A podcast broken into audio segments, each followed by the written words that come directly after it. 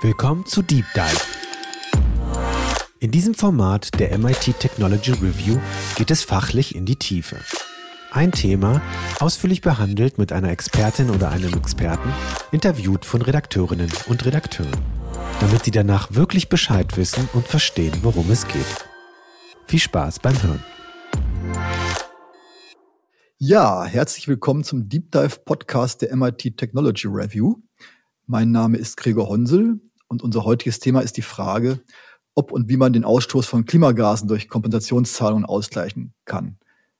Sie kennen das ja sicherlich von Flugbuchungen, wo man bei manchen Gesellschaften die Klimaschäden gegen einen kleinen Obolus angeblich gleich mitkompensieren kann. Aber auch wenn irgendein Hersteller seine Produkte als klimaneutral bezeichnet und bewirbt, stecken wahrscheinlich Kompensationsgeschäfte dahinter.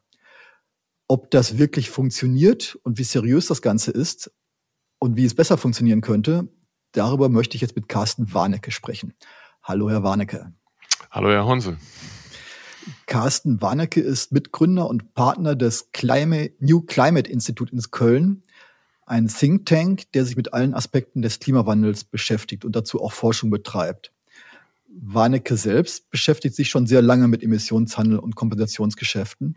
Und er saß, wenn ich es richtig verstanden habe, auch schon so in manchem Komitee, wo es um die Aushandlung der entsprechenden Regeln ging. Ähm, das stimmt soweit, oder? Genau. Ich habe sogar auch mal selber Projekte entwickelt mhm. zur Kompensation vor sehr langer Zeit. Ah ja. Aber jetzt haben Sie quasi den ähm, Tisch gewechselt, die Seite des Tisches gewechselt und sind so eher kritischer Beobachter der ganzen Branche. Aber mit genau, ich hatte, genau, ich hatte mich von der Forschungsseite dem Ganzen genähert, habe dann zur Anfangszeit auch Projekte selber entwickelt mhm. und bin dann relativ schnell wieder auf die Forschungsseite gewechselt, aber habe von daher einen ganz guten Einblick auch mhm. äh, in die tatsächliche Umsetzung, was dann da vor Ort tatsächlich passiert. Ja, umso besser, wenn jemand beide Seiten kennt. Ähm, ja, die Idee in den Kompensationsgeschäften ist es ja, dass ich als Privatperson oder als Unternehmen freiwillig Geld spende, damit die Klima Treibhausgasemissionen, die ich selber emittiere, anderswo vermieden werden. Das klingt ja erstmal schon nicht schlecht. Die Idee ist ja schon mal gar nicht doof.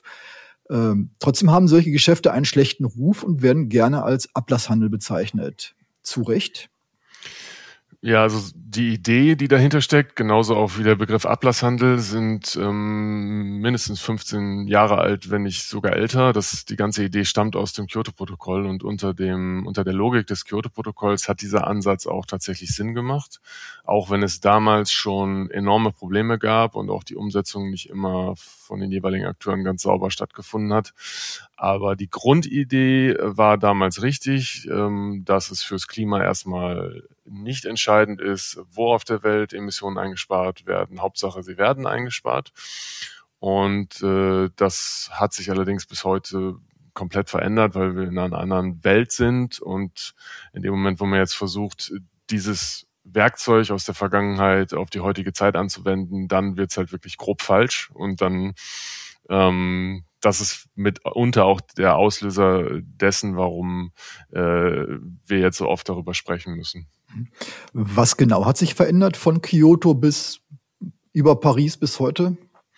Äh, das ist relativ komplex. Ich versuche das mal möglichst einfach darzustellen. Die unter dem Kyoto-Protokoll hatten nur die Industrieländer ähm, verpflichtende Reduktionsziele, um ihre Emissionen runterzubringen. Und das wurde dann weitergegeben an die verschiedenen Sektoren, an die verschiedenen Unternehmen in dem jeweiligen Land. Aber grundsätzlich äh, war klar, dass auf der anderen Seite auch äh, die sehr viel größere Anzahl von Entwicklungsländern und auch Schwellenländern steht, die gar keine eigenen Ziele hatten. Und äh, daher kam dann die Logik, okay, aber die Reduktionspotenziale in diesen Ländern sind eigentlich viel größer und viel günstiger ähm, auszunutzen. Warum können wir nicht dort reduzieren, wo es günstig ist? Warum müssen wir es unbedingt zu Hause machen, weil, weil ähm, weil das ja, weil das den gleichen Effekt aufs Klima hat und äh, das kann man doch auch kosteneffizient machen und wenn man das kosteneffizient macht, vielleicht ist das dann ja auch ein Anreiz für den einen oder anderen mehr zu machen.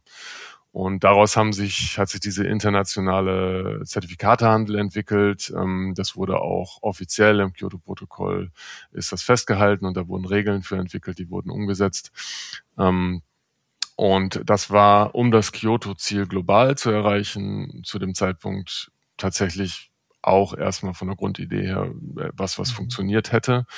Ähm, jetzt sind wir aber, das Kyoto-Protokoll ist Geschichte, das ist Vergangenheit, das ist ausgelaufen, war auch in der letzten Phase nicht wirklich ein, ein wirklich wirksames Instrument mehr. Wir sind, wir haben das, äh, die Klimaverhandlungen in Paris erlebt, wo ein neues globales Abkommen geschlossen worden ist, um die globalen Emissionen zu regulieren. Da haben sich alle Vertragsstaaten erfreulicherweise darauf geeinigt. Das Paris-Abkommen ist ein sehr, sehr starkes Abkommen geworden.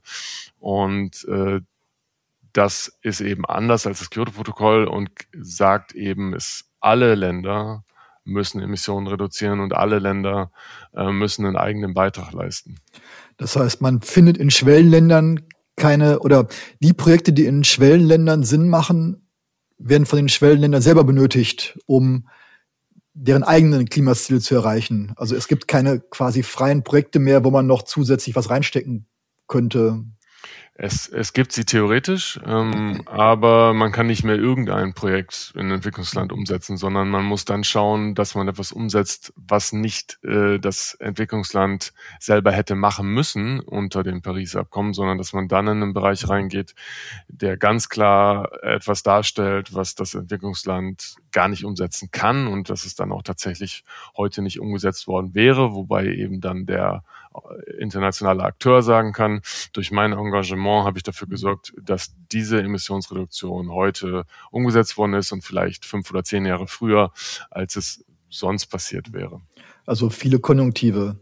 Ja. Äh, das ist ja, das, diese Nummer mit diesem ähm, Wald ist, erinnert mich ja so ein bisschen an eine Schutzgelderpressung. Ne? Also ähm, ich könnte ja jetzt diesen Wald abholzen wenn ich da jetzt kein Geld für bekomme, ob ich es denn wirklich tun würde, ist dann wieder eine andere Frage. Also man muss sehr viele Annahmen treffen.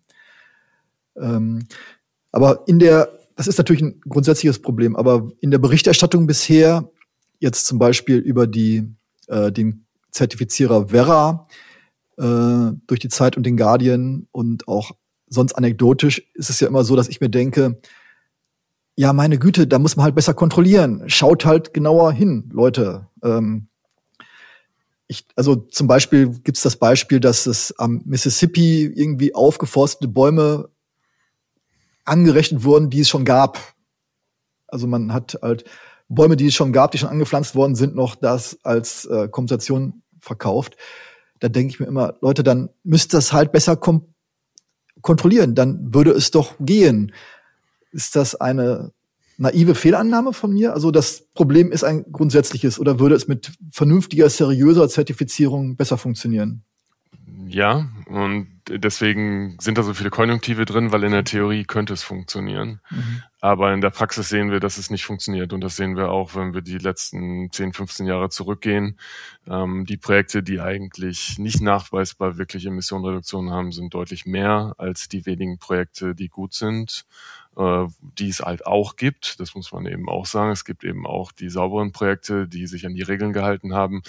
Ähm, das ist aber nun mal ein Markt. Und im Markt setzt sich derjenige durch, der äh, ein Produkt günstiger anbieten kann als jemand anders. Ähm, und es sei denn, es gibt Käufer, die wirklich bereit sind, für gute Qualität mehr zu bezahlen, aber das setzt voraus, dass sie unterscheiden können, was gute und schlechte Qualität ist. Und da ist das Problem, dass diese diese Leistung, die da vollbracht werden muss, um genauer hinzuschauen, um rauszufinden, ob ein Projekt wirklich Klimaschutz ist oder eigentlich sehr viel Täuschung äh, beinhaltet, das wird dem Kunden eigentlich äh, in letzter Instanz übertragen. Das mhm. System selber leistet das zurzeit leider nicht. Und aber da spreche ich da muss man unterscheiden zwischen dem UN-regulierten System und zwischen dem freiwilligen System. Und in dem freiwilligen System, wo die meisten äh, im, das meiste Angebot im Moment ist. Ähm, und wo auch die Berichterstattung meistens darauf abzielt. Äh, das ist ein System, das orientiert sich zwar teilweise an den UN-Regeln, die wir alle kennen, ähm, aber ist gar nicht äh, verpflichtet, diese anzuwenden, sondern hat ein eigenes Parallelsystem aufgesetzt eventuell ist der Goldstandard ein Begriff. Das ist ähm, von einigen NGOs ins Leben gerufen worden, äh, zu Zeiten des Kyoto-Protokolls schon als der Clean Development Mechanism, der sehr bekannt war unter dem Kyoto-Protokoll. Der hat einen klaren Fokus nur auf Emissionsreduktion gehabt und hatte auch relativ strenge Regeln. Ähm, dann kam der Goldstandard und, und, äh, und wurde halt quasi erfunden, weil wir gesagt haben, okay, wir brauchen was, was noch besser ist, was andere Aspekte berücksichtigt, weil das Klima alleine reicht nicht. Wir tun ja was mit den Communities vor Ort und ähm, da, da soll kein Schaden entstehen und vielleicht gibt es ja einen Haufen Co-Benefits, die man noch schöpfen kann. Und Genauso gibt's aber auch eine andere Entwicklung, wo Akteure gesagt haben, die jetzt vielleicht nicht so NGO aus der NGO-Ecke kommen, die gesagt haben, das CDM ist okay und der Goldstandard, der macht es uns ja noch schwieriger. Wir brauchen aber nicht nur was, was mehr Qualität hat, wir brauchen auch was, was einfach mehr Quantität hat. Und das war dann äh, Vera.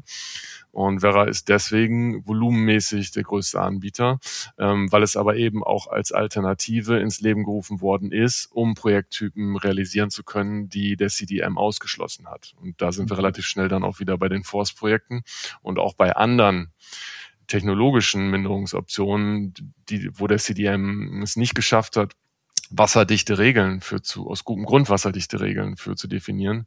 Ähm, da wurde dann eben in dem Parallelsystem, was Quantität haben wollte.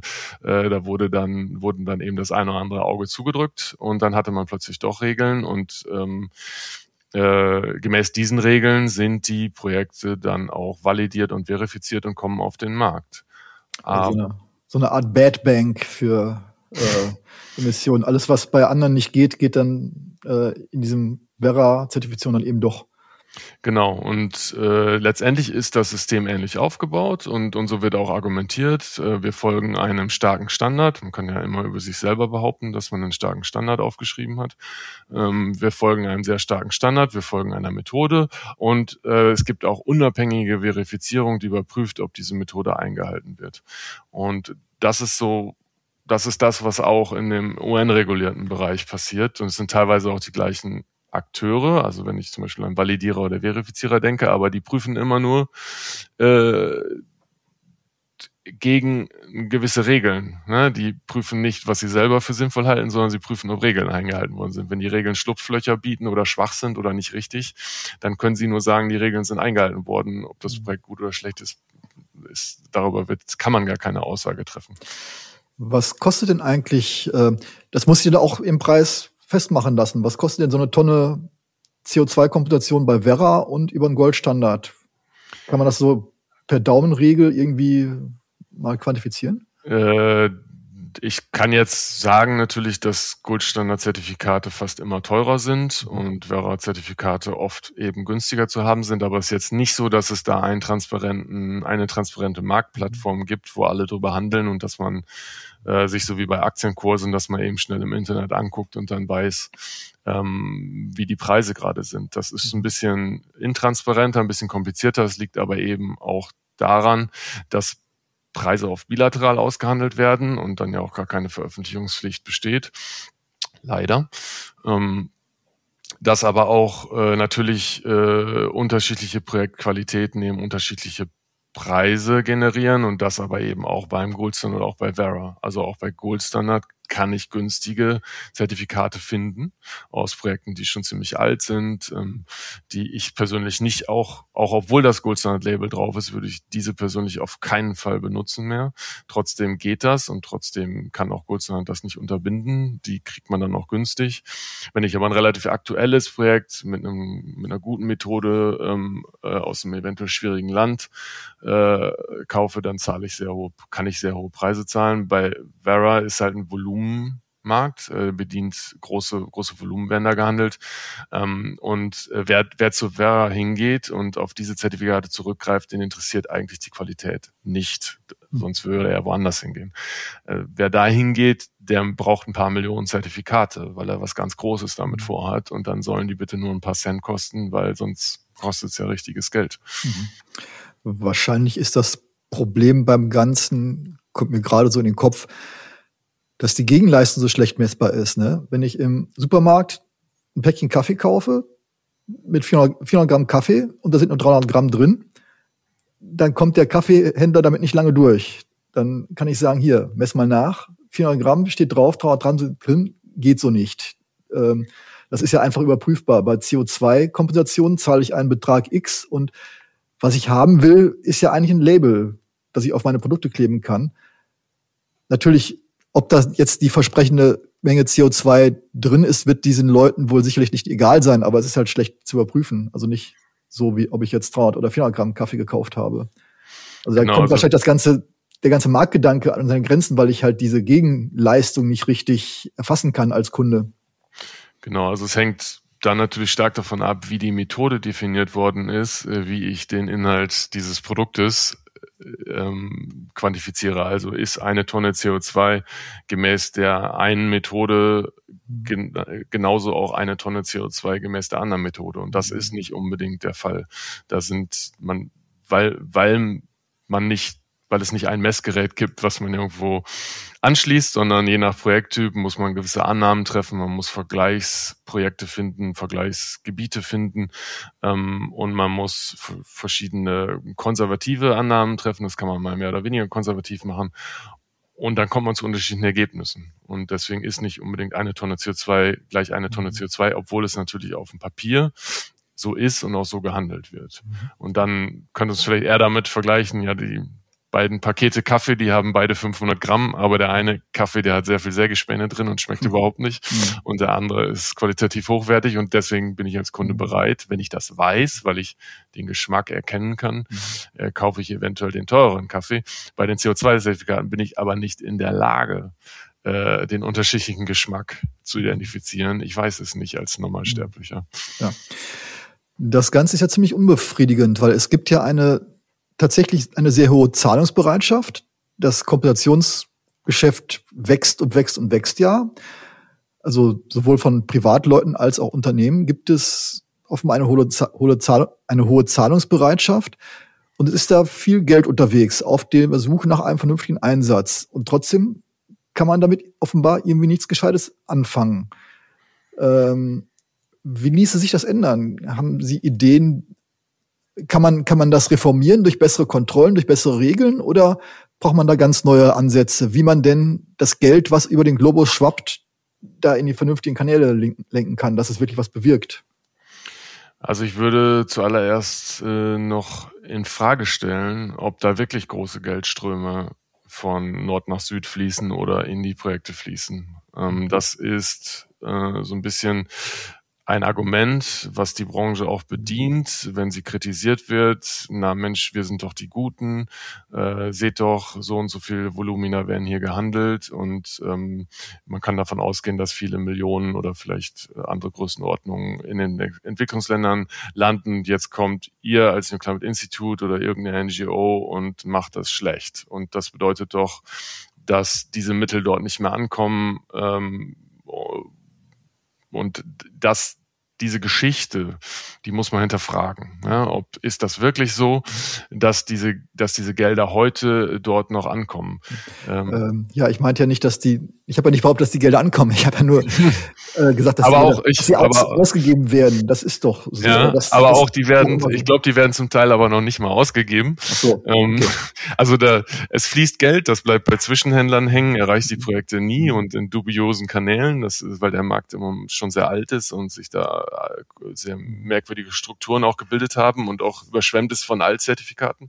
Da gibt es auch diverse Skandale, die kann man nachlesen, aber ähm, wir haben als New Climate Institute zusammen mit Partnern haben wir in den letzten Jahren uns die großen äh, Klimaversprechen der weltweit führendsten Unternehmen angesehen.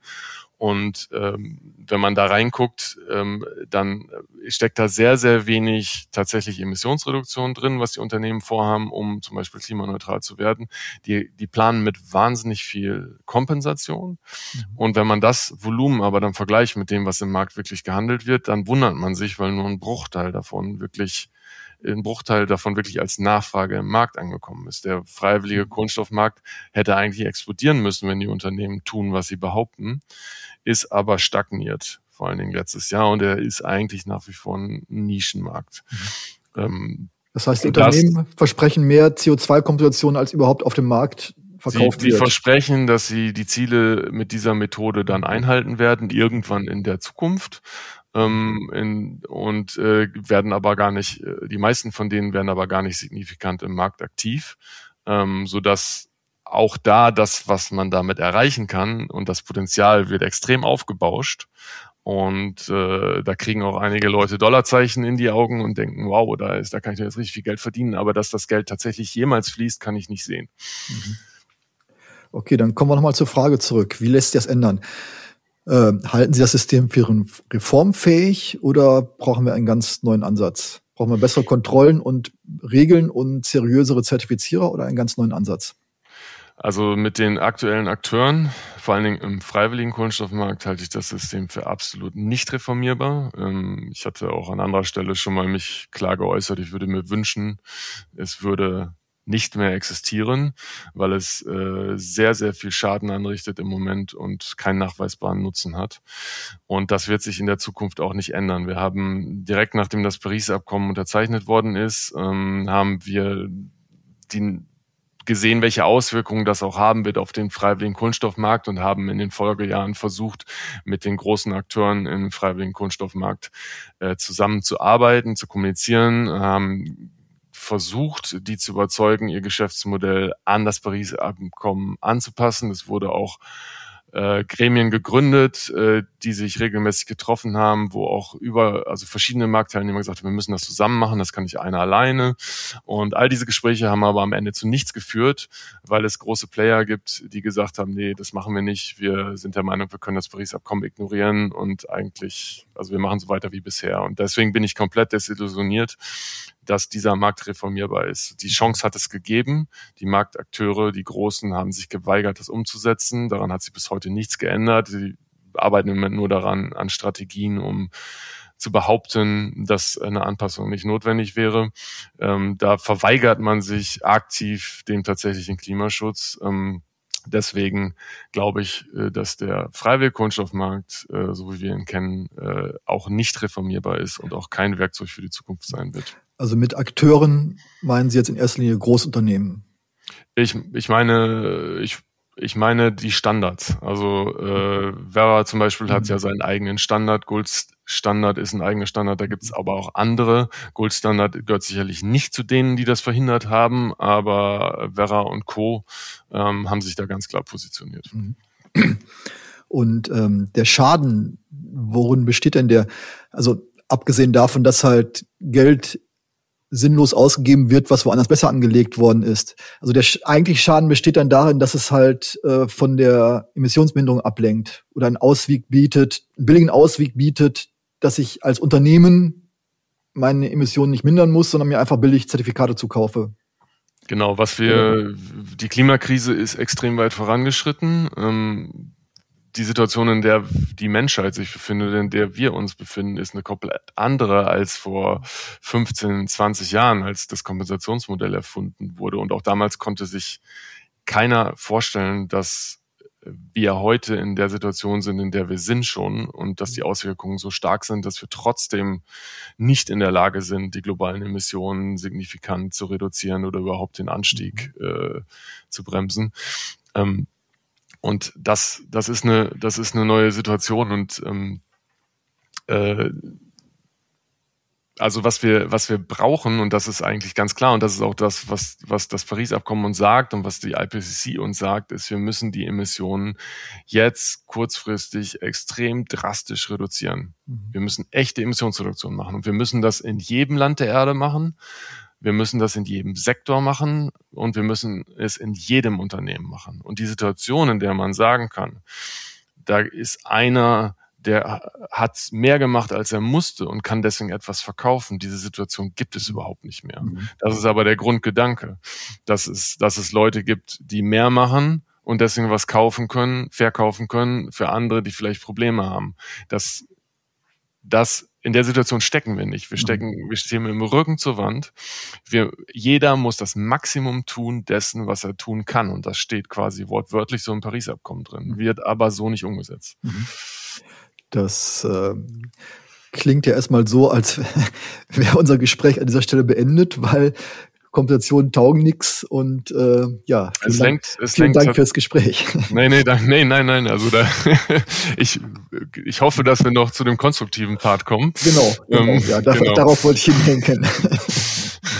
Also ähm, grundsätzlich ist die Kompensation im Moment natürlich dazu qualifiziert, zu verschleiern, dass äh, Unternehmen und Länder, die reduzieren müssen, das nicht in Wahrheit nicht tun, so wie sie es versprochen haben. Und ähm, ja, einfach Minderung zu Hause verhindern. Und das können wir uns nicht mehr leisten. Ja. Es gibt jetzt zwei Aspekte. Erstmal gibt es halt verschiedene Sachen, die sehr schwer zu kompensieren sind. Also Emissionen aus der Landwirtschaft, aus der Industrie, ähm, halt, die bei der Stahlentstehung, Stahlherstellung entstehen, bei der Zementherstellung, aus dem Boden ausgasen. Verschiedene Sachen sind halt sehr, sehr schwer zu vermeiden. Und der zweite Fakt ist, dass es tatsächlich eine gewisse Zahlungsbereitschaft gibt für zum, naja, also es gibt halt Geld, was irgendwie vernünftig angelegt werden könnte. Also in welchem Umfang jetzt dieses Geld da vorhanden ist, ist die andere Frage. Aber wie kriegen wir jetzt die beiden Sachen zusammen? Sie haben ja da die, das Konzept der High-Hanging Fruits entwickelt. Ähm, was genau sind das? Was genau steckt dahinter? Also mit dem Begriff High-Hanging Fruits, den haben wir ein bisschen geprägt, weil wir zuallererst mal darauf aufmerksam machen wollten, dass das, was der Markt tut und was unter dem Kyoto-Protokoll auch legitim war, die Suche nach Low-Hanging Fruits. Das ist, mhm. da ist der Markt extrem gut, das kann er machen. Äh, was wir, das funktioniert aber unter dem Paris-Abkommen nicht mehr. Was wir jetzt brauchen, ist eine Aktivierung der High-Hanging Fruits, also die Reduktionspotenziale umsetzen, die total schwierig sind, die tatsächlich im Moment niemand zuerst machen würde und schon gar nicht in Entwicklungsländern, wo echte Barrieren bestehen, die auch teuer sind, die vielleicht experimentell sind, wo, wo man vielleicht auch gar nicht weiß, ob es am Ende funktioniert, aber es muss ausprobiert werden.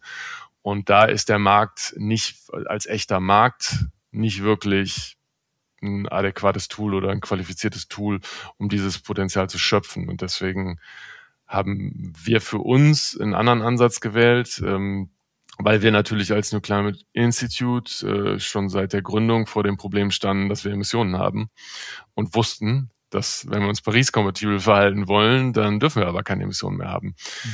Ähm, und auch wir müssen versuchen, unsere Emissionen, soweit es geht, runterzubringen und auch teilweise mit, mit vielen Maßnahmen, die sich finanziell nicht rechnen, weil es eigentlich nicht mehr der Treiber sein sollte, sondern es geht ausschließlich darum, dass man auf einem Dekarbonisierungspfad ist, der Paris-kompatibel ist, der dafür sorgt, dass uns das Klima nicht in nächster Zeit schon um die Ohren fliegt. Mhm.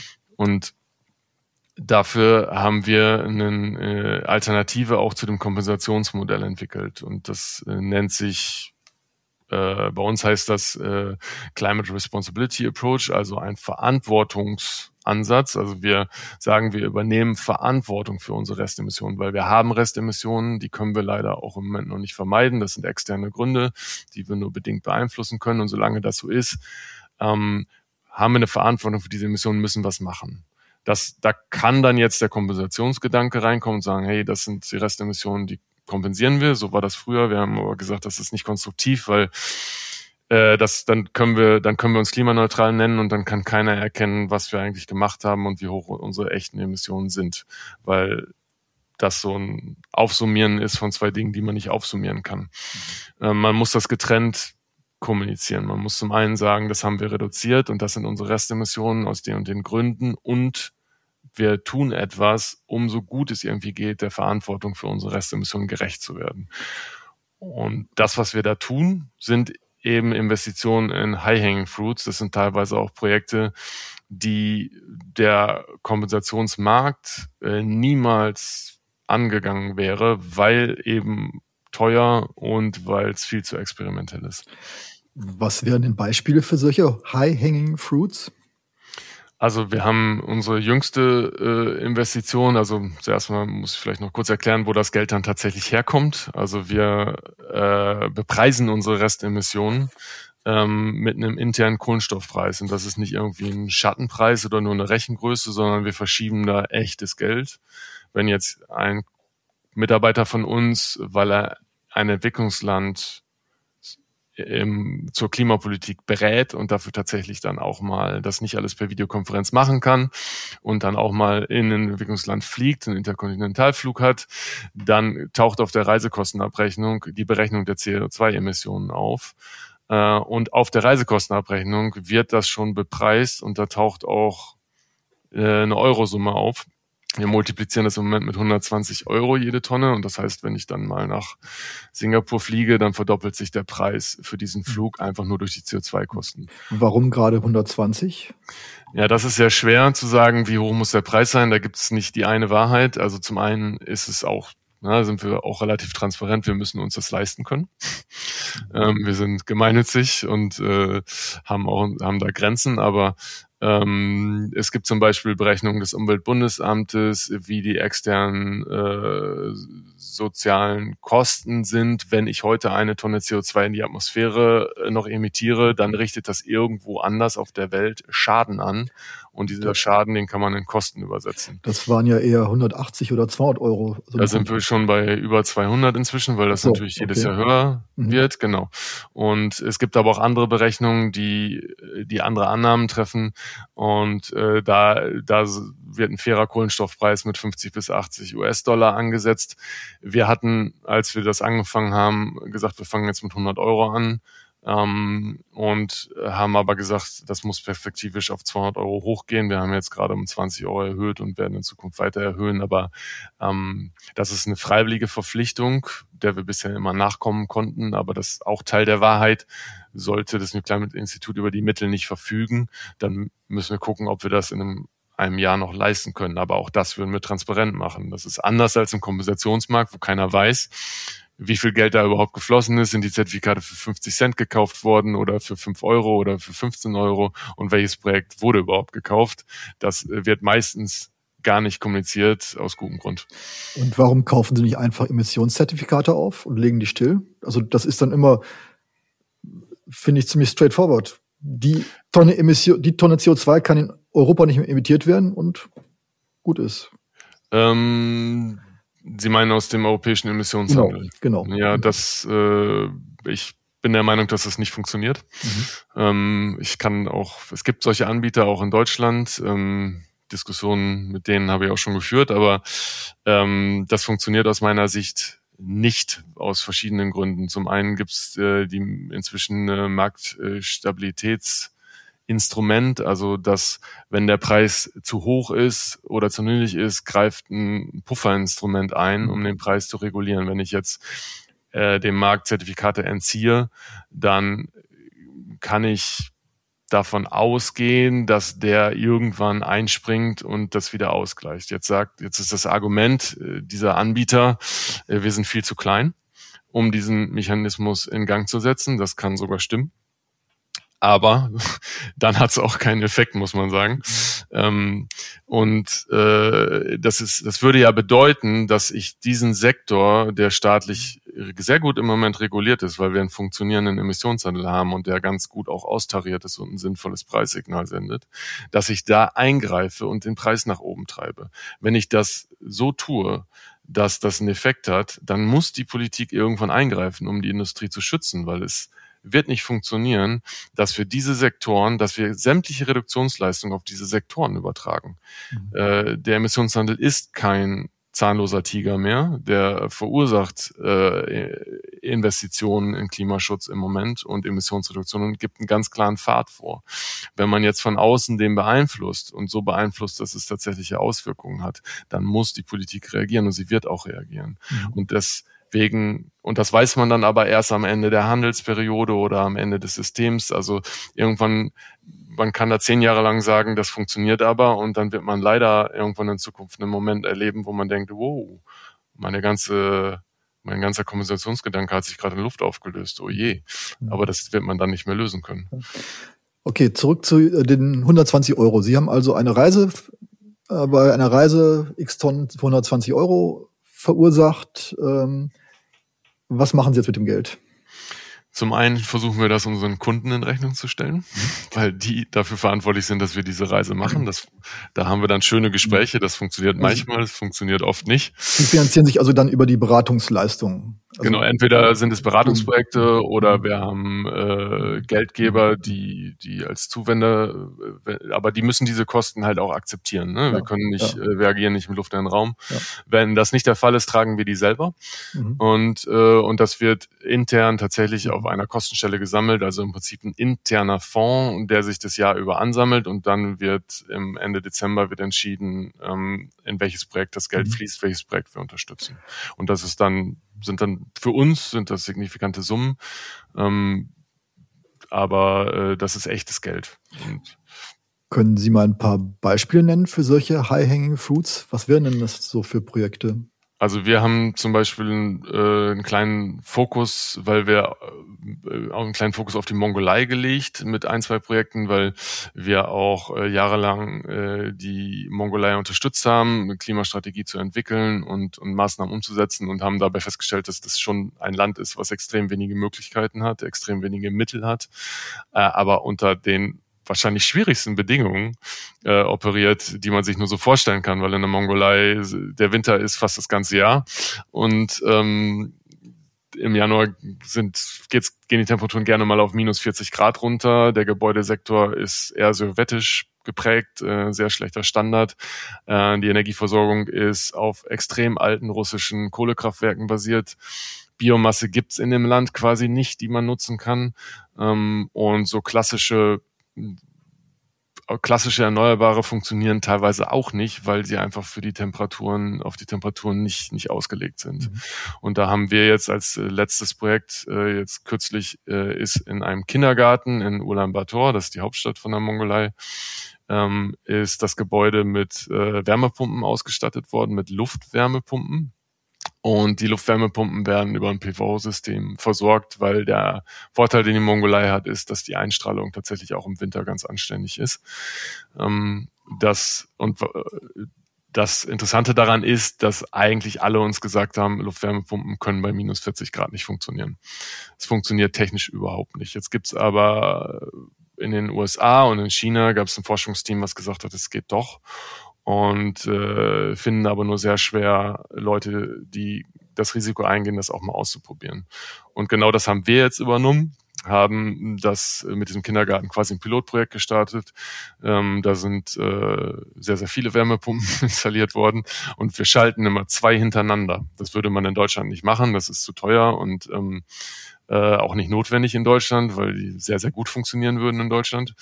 Ähm, aber in der Mongolei tatsächlich so nicht. Aber wenn man zwei hintereinander schaltet, dann kann man das Temperaturniveau zweimal hochheben und dann funktioniert es möglicherweise doch. Das werden wir dann im April uns angucken, wenn der erste Winter vorbei ist. Eventuell müssen wir dann feststellen, das funktioniert tatsächlich nicht, dann ist unser Geld weg.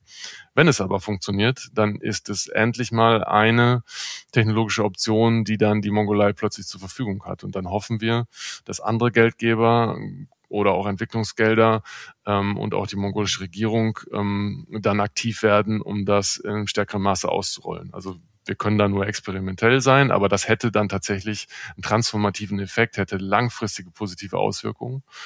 Und wenn man das mit dem Gedanken des Paris-Abkommens dann wieder zusammenbringen möchte, dann hätte man halt ein High-Hanging Fruit umgesetzt, was tatsächlich zusätzlich ist. Das hätte im Moment niemand gemacht aber wir, es würde, es gäbe ein Ambitionssteigerungspotenzial, weil wir dann die mongolische Regierung in die Lage versetzen, eventuell in fünf oder zehn Jahren ein ambitionierteres Ziel unter dem Paris-Abkommen bei den Vereinten Nationen vorzulegen, und zwar ambitionierter, als es sonst gewesen wäre. Und das ist die Anforderung, die tatsächlich im derzeitigen Artikel 6 des Paris-Abkommens drin steht. Äh, von Kosten, Effizienz, wie im Kyoto-Protokoll steht da nämlich gar nichts mehr drin.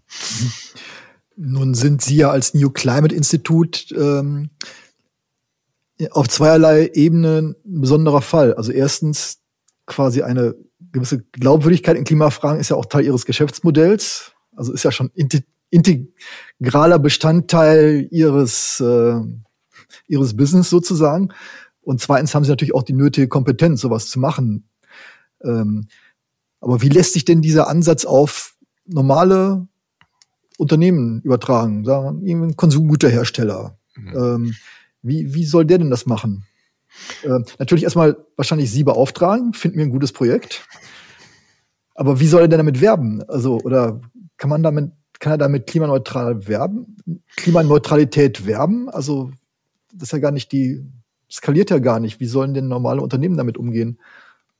Ich, ich tue mich mit dem Begriff Business sehr schwer, weil wir sind wirklich durch und durch gemeinnützig und äh, betreiben okay. kein Business. Ja, Entschuldigung, ähm, Tätig, Tätigkeit, Geschäfts, Geschäftstätigkeit oder. Genau, aber ich hoffe, ich hoffe, dass wir uns eine ganz anständige Reputation hart erarbeitet haben. Ja.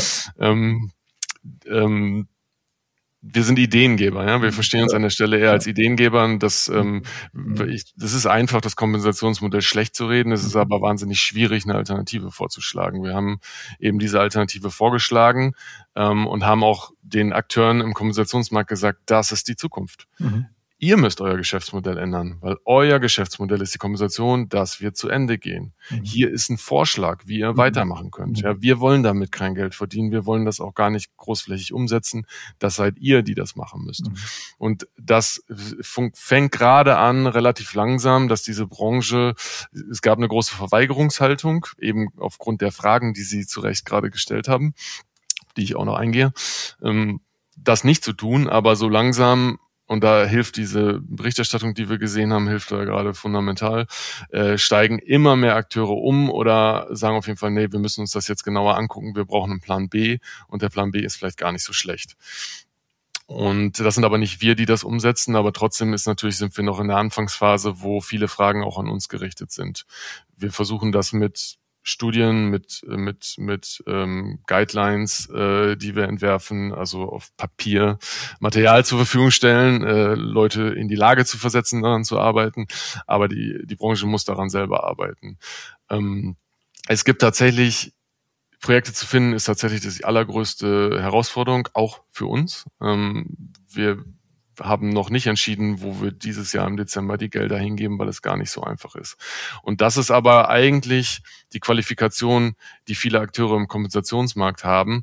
Die haben die Verbindung in die Länder, die könnten genau diese Projekte entwickeln.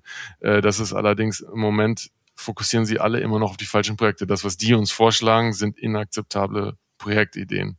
Und es gibt zum Beispiel äh, Klarna, das ist ähm, ja, Zahlungsdienstleister, eine Alternative zu PayPal, die haben äh, 2019 haben die mal schnell in fünf Minuten sich klimaneutral gemacht und für ganz wenig aus der Portokasse das bezahlt und haben waren dann selber erschrocken, wie einfach das geht und dass man dafür eigentlich gar nichts tun muss.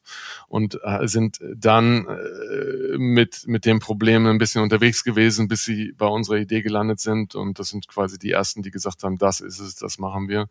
Und stellen jetzt ganz andere Summen zur Verfügung und investieren in High Fruit-Projekt. Die haben ein sehr kompliziertes Setup jetzt gewählt, um, um Projekte zu finden. Da können Projekte sich bewerben und es gibt einen Expertenrat, der diese Projekte auswählt. Äh, da bin ich jetzt auch noch dran beteiligt, weil es einfach in der Anfangsphase notwendig ist, aber langfristig möchte ich das eigentlich gar nicht machen. Aber das, diese Strukturen bilden sich gerade und ähm, da zum Beispiel werden ganz andere Summen dann auch in Projekte investiert und, äh, und auch andere Unternehmen fangen an, sich dafür interessieren, äh, auch große Tech-Firmen, große Namen, ähm, aber auch kleine. Ähm, die können das, muss man natürlich ehrlicherweise sagen, weil diese Firmen relativ niedrige Emissionen haben und sehr viel Geld verdienen. Die können sich das leisten, auf dieses Modell umzuschwenken. Andere Unternehmen können das so nicht. Die können zumindest nicht 120 Euro bezahlen oder 100 Dollar, ähm, weil die einfach so viel Emissionen haben. Äh, dann muss man ehrlicherweise aber auch sagen, dann seid ihr noch nicht reif für dieses Modell. Macht erst eure Hausaufgaben. Investiert das Geld, was euch zur Verfügung steht, in die Emissionsreduktion zu Hause, in den Umbau eures Kerngeschäfts, in den Umbau eurer Anlagen und macht das transparent und wenn ihr das wirklich ernsthaft betreibt, werden wir euch dafür nicht kritisieren. Aber wenn ihr noch Mittel übrig habt und äh, aus externen Gründen gewisse Dinge nicht umsetzen könnt und in ein profitables Geschäft seid, dann würde ich schon erwarten, dass Sie dieses Modell, wenn Sie sich selber als Klimavorreiter sehen, dieses Modell anwenden. Ähm, das Problem dabei ist aber dann doch immer, wie gehabt, ich brauche Regeln, die wasserdicht sein sollten und irgendwie ein Regelsystem ist ja nie richtig wasserdicht. Es gibt ja immer noch Leute, die dann äh, Lücken finden und auch einen Zertifizierer, dem letzten Endes vertrauen muss oder eine Kontrollinstanz, dem, der ich vertrauen muss. Also das Problem gab es ja schon beim konventionellen äh, Kompensationsgeschäft. Genau, die Idee von uns beinhaltet absichtlich nicht, dass man handelbare Einheiten generiert. Mhm. Also wir brauchen keinen Markt. Das ist diese Dinge sind gar nicht handelbar über einen Markt, weil der Markt versucht, möglichst Kosteneffizienzpotenziale zu entdecken. Die gibt's da nicht. Wir wollen ja genau das Gegenteil. Deswegen den Markt brauchen wir nicht. Wir brauchen auch keine Zertifikate. Was wir brauchen, und wir brauchen auch letzten Endes keine, also wir brauchen nicht die, die hohe Genauigkeit, ähm, die der Zertifikatemarkt braucht bei der Quantifizierung der Emissionen, weil wir ja gar nicht uns klimaneutral stellen. Also wenn wir sagen, wir haben 10.000 Tonnen Restemissionen in irgendeinem Unternehmen und das Unternehmen beschreibt ja jetzt nur, was habe ich gemacht, um meiner Verantwortung für diese 10.000 Tonnen gerecht zu werden, dann kann ich das multiplizieren mit einem Preis und dann kann ich dann kann man schon mal erkennen, okay, mit welchem Preis wurde das multipliziert. Wenn das Unternehmen 10 Dollar nimmt, dann ist es weniger ambitioniert als 100 Dollar. Mhm. Ähm, und das ist durchaus dann was, was auch ein Konsument oder ähm, ein, ein Aktionär oder ein Investor relativ einfach vergleichen kann. Wenn ich die Preistransparenz habe, das ist das, was wirklich investiert worden ist. Und dann kann ich mir noch angucken, wo rein wurde das investiert. Mhm. Aber in dem Moment, wo ich mich verpflichte auf 100 Euro, hat das Unternehmen ja gar keinen Anreiz mehr, ein möglichst schlechtes Projekt auszusuchen, weil es nicht mehr darum geht, mit den 100 Euro möglichst viele Tonnen CO2 zu investieren, sondern möglichst gut zu investieren, mhm. weil diese CO Tonnen CO2 gar nicht zurückfließen. Mhm. Also in unserem Beispiel mit der Mongolei, das ist so teuer pro Tonne CO2, weil wir die Ersten sind, die das versuchen, ähm, dass das unsere Restemissionen nicht ausgleichen würde. Es ist also, selbst wenn es funktionieren würde, wäre es nicht genug, um sich klimaneutral zu nennen. Deswegen ist das, was wir machen, ist eigentlich viel wichtiger, auf den Preis zu achten. Also habe ich meine eigenen Emissionen korrekt berechnet. Ja, ich meine, das ist vorher natürlich, aber dafür gibt's Regelwerke. Ähm, und welchen Preis habe ich gewählt? Mhm. Und, und dann gibt's keinen Anreiz mehr, in schlechte Projekte zu investieren. Und es gibt viel über diese Preistransparenz. Und die Preistransparenz ist aktuell überhaupt nicht gegeben. Die großen Unternehmen ähm, und das ist eine Strategie, die gab es schon immer. Wenn man große Volumina kompensieren will, dann dann hat man zwei, drei sehr große, sehr billige, sehr schlechte Projekte im Hintergrund, über die niemand redet und ein sehr kleines, sehr gutes Projekt, am besten vom Goldstandard, was in jeder Marketingbroschüre auftaucht. Mhm. Das sind dann fünf Prozent von dem, was ich wirklich gemacht habe und das, das ist fast nur Marketing, was da passiert.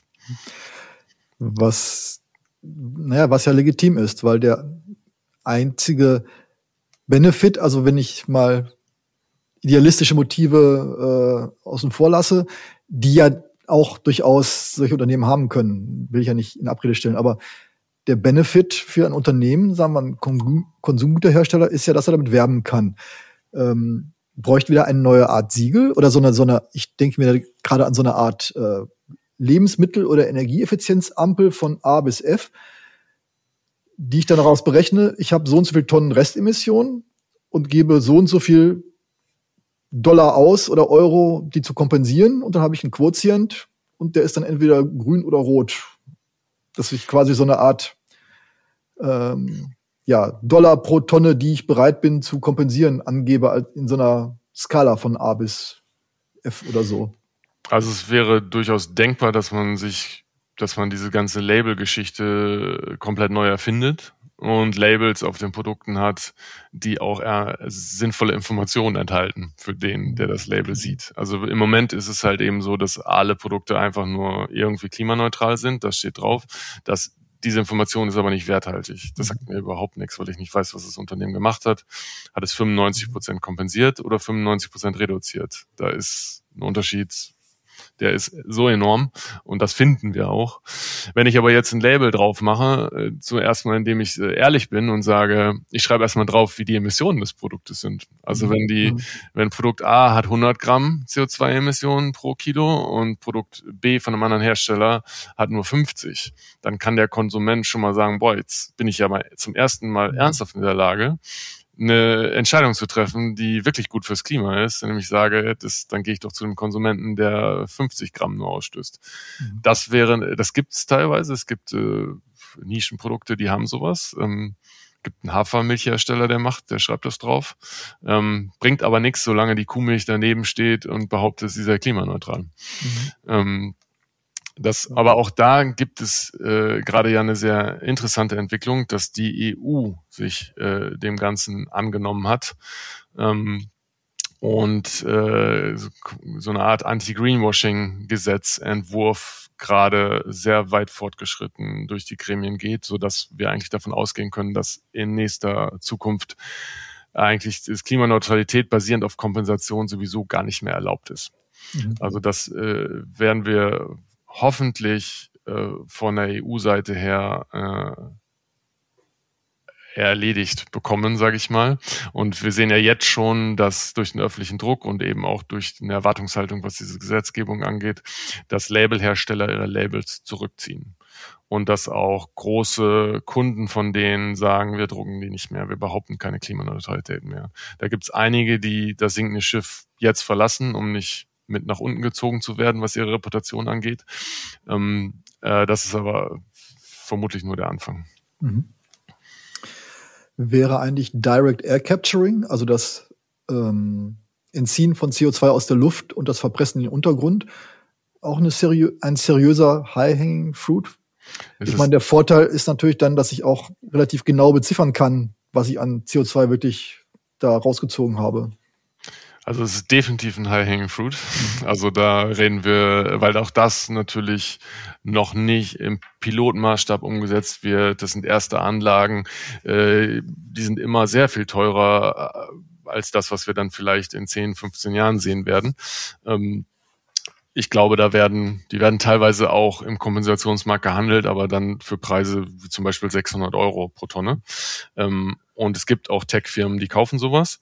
Ähm, aber die kaufen natürlich nicht nur sowas, weil es viel zu teuer wäre, aber die hübschen damit ihr Portfolio auf, was vollkommen in Ordnung ist, weil wir das auch brauchen. Ne? Wir brauchen auch jetzt Investitionen in solche Technologien, um in der Zukunft in der Lage zu sein, und zwar auf einem sinnvollen, mit einer sinnvollen Skalierung, um auch Emissionen aus der Atmosphäre wieder entnehmen zu können. Und das ist deutlich sinnvoller, als Bäume zu pflanzen. Theoretisch machen die das Gleiche, aber die überführen den Kohlenstoff nur in den biologischen Kreislauf, der nicht sicher ist, wo das CO2 mit hoher Wahrscheinlichkeit wieder in der Atmosphäre landet nach kurzer Zeit. Und da entnehme ich halt aus der Atmosphäre CO2 und versucht das in geologische Schichten oder Formationen zu verpressen, so dass es wirklich für sehr, sehr lange Zeiträume auch wieder stabil gespeichert ist. Es ist leider sehr energieaufwendig. Ähm, und hat andere Probleme auch. Es ist halt ein Industrieprojekt, wäre es dann. Ähm, und äh, deswegen werden viele dieser Anlagen zum Beispiel auf Island im Moment realisiert, ähm, wo es, wo erneuerbare Energien äh, im Prinzip im Überfluss äh, dafür auch zur Verfügung stehen. So eine Anlage kann man sich in Deutschland heute nicht vorstellen, ähm, weil man natürlich auch geologische Formationen, man braucht genau den Standort, damit es Sinn macht, aber man braucht vor allem Unmengen von erneuerbaren Energie. Das heißt, das kann, das ist eine Zukunftstechnologie und es bleibt eine Zukunftstechnologie, weil wir zuerst komplett unseren Stromsektor auf Erneuerbare umsetzen müssen. Dann müssen wir die ganze Industrie, den ganzen Transport, die ganzen Gebäude, die müssen alle dekarbonisiert werden und die wollen am Ende alle erneuerbaren Strom haben. Und erst danach hätten wir Strom übrig, äh, um äh, solche Anlagen zu betreiben. Wir werden sie aber in Zukunft brauchen. Ja, ähm, letzte Frage, einen habe ich noch. Ähm, wir haben ja jetzt sehr viel über Unternehmen gesprochen. Also dieses ganze Thema hat sich ja darum gedreht, wie große Komp Unternehmen ihre Emissionen kompensieren können. Was kann denn ein Privatmensch tun? Ähm, natürlich klassische Beispiel ist immer die Flugreise, aber ganz allgemein, um meinen CO2-Fußabdruck äh, zu senken. Wie kann ich das denn am besten bewerkstelligen? Da gibt es ja jede Menge Dienstleister, die sowas anbieten. Äh, wie seriös sind die und wie finde ich einen richtigen? Oder soll ich es gleich sein lassen. Und mein Geld irgendwie anders ausgeben für. Also es, zuerst mal muss man, glaube ich, auch als Privatperson verstehen, wo, wo die Emissionen stecken. Also wo, wie setze ich meinen CO2-Fußabdruck eigentlich zusammen und was sind die größten Hebel, die ich da habe? Mhm. Ist das mein, sind das meine Flugreisen? Ist das das Pendeln zur Arbeit? Ist das meine Wohnsituation? Ähm, ist das mein, sind das ist das mein, mein Konsum? Sagen wir mal die Wohnsituation. Ich hab, ich wohne in einer Wohnung, heiz mit Gas und habe nur begrenzte, aus verschiedenen Gründen begrenzte Möglichkeiten daran, was zu ändern. Ähm, klar, würden Sie erstmal sagen, ja, isolier dein Haus. Ja, ist nicht mein Haus. Keine Ahnung. Äh, genau. Ich, es gibt Gründe dafür, dass ich als Mieter, ja, als, als Mieter hat man äh, fast nie irgendeinen Einfluss. Man kann natürlich mit seinem Vermieter sprechen, aber in dem Moment, wo wir so wo der Markt so ist, wie er ist, dass wir viel zu wenige Wohnungen haben und der Vermieter einem nicht mal zuhören muss, geschweige denn aktiv werden muss, ähm, gibt es auch diese Ausweichmöglichkeit nicht. In einem funktionierenden Markt würde ich sagen, sucht ihr eine besser isolierte Wohnung, so dass es dann irgendwann für schlecht isolierte Wohnungen keine Nachfrage mehr gibt. Aber das in der Situation sind wir nicht und da sind wir wahrscheinlich auch in nächster Zukunft nicht. Gut, unterstellen wir einfach, es sind Sachen, die ich nicht reduzieren kann und was ich möchte es aber trotzdem was dran ändern. Was kann ich da tun? Äh, mit letztendlich hat ein Konsument hat ja dann begrenzte finanzielle Möglichkeiten und ich würde dann empfehlen, eben zu schauen, wo habe ich Einflussmöglichkeiten? Also was kann ich machen? Und wenn es, wenn es meine Wohnsituation eben für mich nicht veränderbar ist, dann die Mittel in einem anderen Bereich ausgeben. Also ne, Konsum oder eben zu sagen, ich normalerweise fliege ich diese kurze Strecke, weil das Bahn, weil das Fliegen so ultra billig ist und die Bahnfahrt leider äh, unverständlicherweise teurer, äh, dann vielleicht doch das teure Zugticket ähm, zu kaufen. Damit habe ich einen ganz signifikanten Beitrag geleistet. Ähm, das fällt aber schwer. Mhm. Also das, äh, ich ne, dieser, ich, es gibt sehr, es gibt Tools, die einem das einfach machen, auch ohne große Vorkenntnisse. Es gibt einen CO2-Rechner vom Umweltbundesamt, der ist ziemlich gut.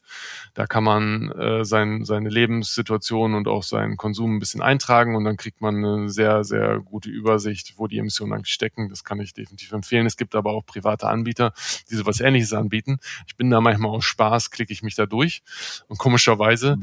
wenn ich dann fertig bin, kriege ich nicht das Ergebnis, wo meine Emissionen stecken, sondern ich kriege ein Angebot zur Kompensation. Mhm. Und dann bin ich wieder darauf reingefallen, dass das eigentlich jemand ist, der gar nicht Emissionen reduzieren möchte, sondern möchte seine Zertifikate kaufen und hat mich mit diesem schönen Tool dahin gelockt. Also da muss man ganz vorsichtig sein, aber Umweltbundesamt ist definitiv eine seriöse Quelle, um das mhm. zu berechnen. Ja. Also es hilft nichts. Es, ich nehme mit, es ist alles ganz schön kompliziert. Okay, wusste ich vorher schon. Aber jetzt wissen wir, genauer, wo genau es kompliziert ist und natürlich, dass ähm, es immer erstmal am besten ist, so viel wie möglich an Emissionssenkung heranzugehen und erst dann, wenn es gar nicht anders geht, ähm, zu Kompensationen zu greifen. Oder einfach mitzunehmen, das ist eine riesengroße Aufgabe, vor der wir stehen. Und äh, es ist sehr, sehr schwierig. Und wenn einem jemand eine ganz einfache Lösung für ein ganz großes Problem anbietet, dann sollte man einfach hellhörig werden. Das mhm. funktioniert meistens nicht. Ja. ja, das war ein sehr spannendes Gespräch. Vielen Dank, Herr Warnecke, dass Sie sich die Zeit genommen haben. Und auch an alle Hörerinnen und Hörer, dass Sie bei uns waren. Äh, mehr dazu finden Sie auch in der aktuellen Ausgabe der MIT Technology Review, die jetzt gerade erschienen ist.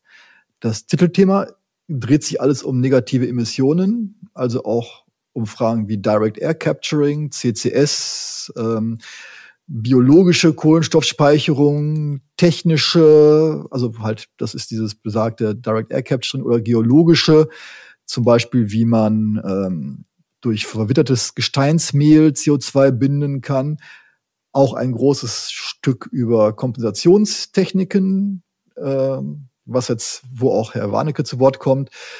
Ähm, und natürlich auch die Frage, wie sinnvoll das Ganze ist. Daneben gibt's auch Nicht-Klimathemen, also zum Beispiel vegane Antikörper und die Frage, warum die wichtig sind. Spoiler, es geht um das Tierleid zur Gewinnung von Antikörpern ein Interview mit Sabine Hossenfelder über die Grenzfragen der Physik, ein einheitlicher Ladestandard für E-Bikes, das Heizen, doch wieder ein Klimathema, das Heizen mit Abwärme von Servern. Und ein Interview mit dem KI-Pionier Mustafa Suleiman, der Gründer von, Mitgründer von DeepMind, äh, wo er einen Ausblick gibt über das, was nach GPT-4 und Konsorten kommen wird. Ja, ich hoffe, Sie finden auch spannende Themen für sich dabei. Sie bleiben uns treu und wir hören uns bald wieder. Auf Wiederhören. Bis dahin.